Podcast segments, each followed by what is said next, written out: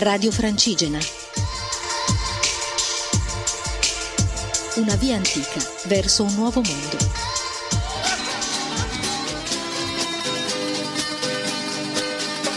Andrea si è perso, si è perso e non sa tornare.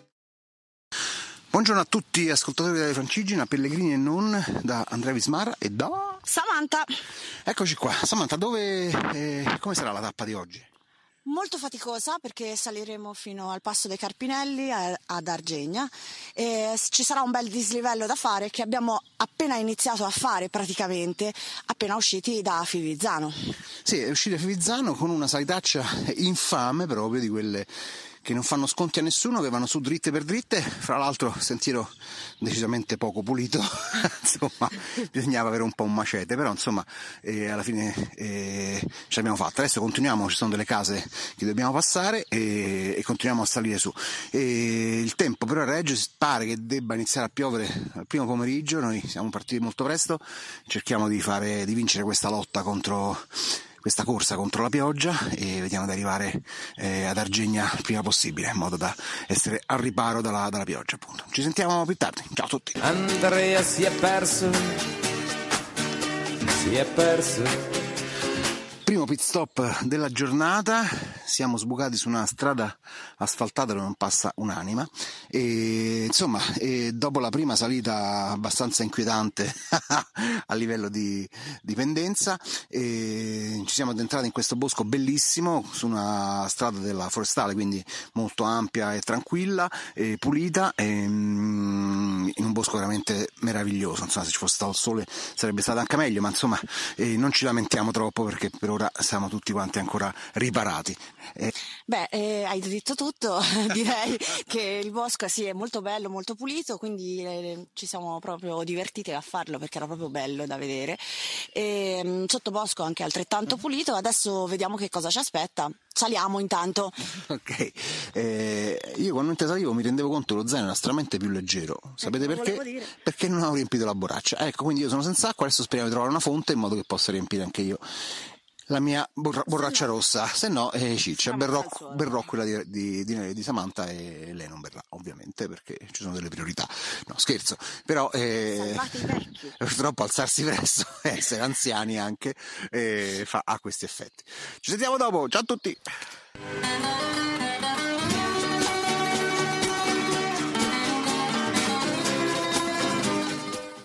Secondo pit stop della giornata siamo a Reusa, un piccolo borgo quasi fantasma, senso non c'è nulla, c'è una bella chiesetta però con un campanile antico, la chiesa ovviamente è chiusa.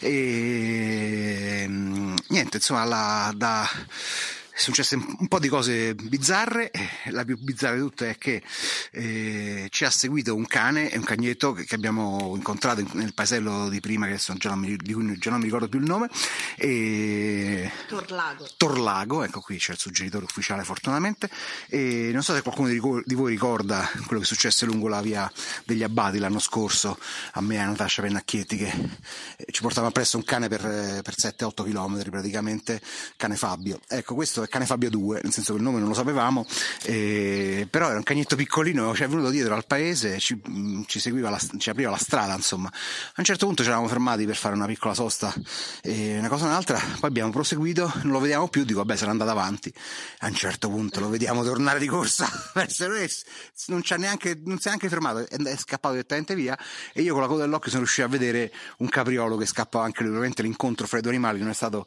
piacevole e, e ha avuto non la peggio ma ha avuto più paura il cagnetto che, che ci, ha, ci ha lasciato ed è tornato al paese. E comunque tappa molto bella, eh, il, il tempo regge fortunatamente, tutto velato insomma però eh, ci abbiamo la vista delle Apuane di fronte. Samantha, raccontaci qualcosa pure tu.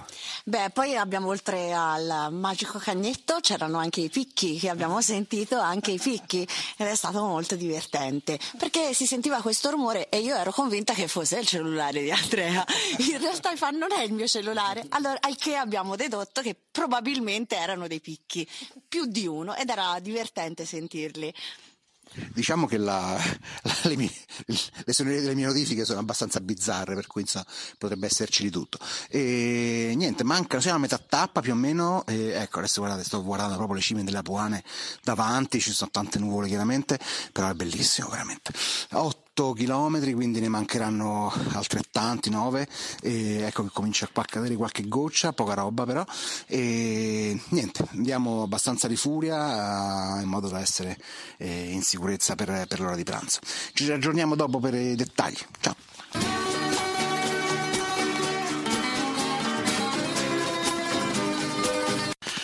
Eh, altro pit stop, eh, insomma, po' durette, alcune salitelle, alcune veramente ridotte malino perché non vengono puliti i sentieri, come quella che porta su a Castiglioncello, minimo borgo molto bellino, molto piccolo, dove ci siamo fermati un attimo, adesso siamo ripartiti e siamo su una eh, carrareccia, non so, ogni, ogni strada ha un suo nome e ecco che sopraggiunge anche Samantha che si è fermata a fare un pipit stop, diciamo così, e niente, e, probabilmente prenderemo la panoramica e, che allunga un pochino di 3 km e qualche cosa, e, però ha degli è più semplice e ha degli scorci anche molto belli sulle Apuane, sperando che il tempo rimanga così perché un po' di visibilità c'è, insomma. Ecco che sopraggiunge, adesso vi faccio raccontare anche qualcosina da lei, sta sbuffando eh, perché Oggi si è faticato abbastanza, i livelli sono importanti. Samantha. Eh, eh, che de... No, devo prendere fiato, ce la faccio. Vabbè, avete capito il suo stato d'animo. E niente, ci sentiamo dopo per gli altri aggiornamenti. Ciao.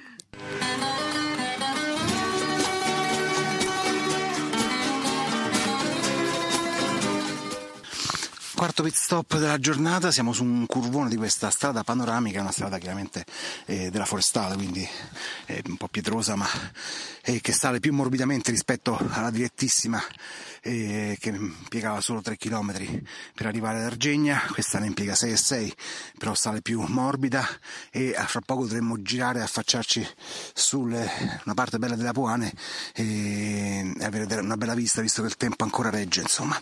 Samantha, come ti senti? Stanca ma felice, bello, bellissima, una salita abbastanza dura nonostante che sia quella più morbida, però in effetti è veramente bella, tenendo un passo costante si va su abbastanza bene e credo che adesso vedremo uno spettacolo, ci aspetta lo spettacolo perché altrimenti se no perché facciamo sta salita?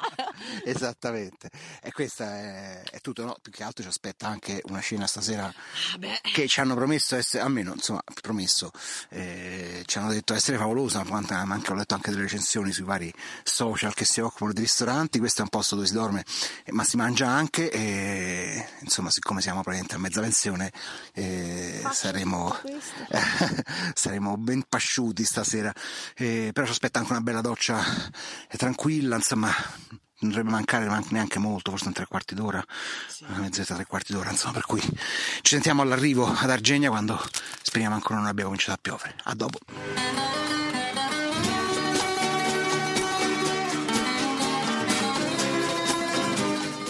E siamo anche oggi alla fine della tappa, fine funestata da un'incomprensione, un macello. E, insomma, la, la, summa è che abbiamo allungato di eh, almeno credo 8 km, 7 km, insomma, ehm, perché per vari motivi qui a, a, sul Monte Argegna non c'è quasi nulla, eh, sono dei ristoranti, c'è questa, questo posto che si chiama L'Osa del Pellegrino dove avevamo eh, prenotato un ostello eh, che però eh, ha una segnaletica tutta sua perché eh, la segnaletica indica il camping Argenta, noi pensavamo fossero due strutture diverse anche perché sulla, pure anche sulla sulla mh, mm, guida erano riportate in due strutture diverse, per cui insomma tutta una serie di problemi e loro rispondevano Osi del Pellegrino al telefono, vabbè, comprensione o non incomprensione, siamo scesi di un buon due chilometri eh, giù, ci, dobbiamo, ci siamo rifatti in salita e più i due per arrivare poi al posto definitivo che era proprio sul monte. Insomma, una stancata infinita. E la pioggia ci ha graziato più o meno, anche se all'ultimo po- pochino di pioviginina proprio sottile sottile veniva. E siamo devastati. e Samantha è di là che è nella sua stanza che fa eh, la doccia e credo che si schiaccerà un pisolino, cosa che farò anche io. E niente, comunque tappa molto bella, appunto purtroppo i panorami sono stati un po' e hanno risentito un po' delle, delle, nuvole eccetera quindi non sono stati proprio al, al loro massimo. E, però insomma comunque sia una tappa entusiasmante. Domani si scende tutta discesa fino ehm, a, si passa in Garfagnana innanzitutto e si arriva a Castelnuovo in Garfagnana e per cui sarà un'altra tappa bellissima. E, vi voglio lasciare con ehm, una canzone degli anni Ottanta che ci è venuta in mente così insomma mentre camminavamo nel delirio della fatica. E, lui è Eddie Grant, che era un, un giamaicano londinese, però con insomma una, una, vena pop, diciamo così. Però questo pezzo era molto molto bellino e si chiama credo che si chiamasse Give Me Hope Johanna o solo Johanna probabilmente. È un pezzo storico, lo riconoscerete tutti quanti. E Hope nel senso di speranza che non, domani non ci piova addosso tutto l'universo. E, per cui niente, ci sentiamo domani per l'ultima tappa, per la, per la tappa di domani. E, arrivederci, buon cammino a tutti. Ciao.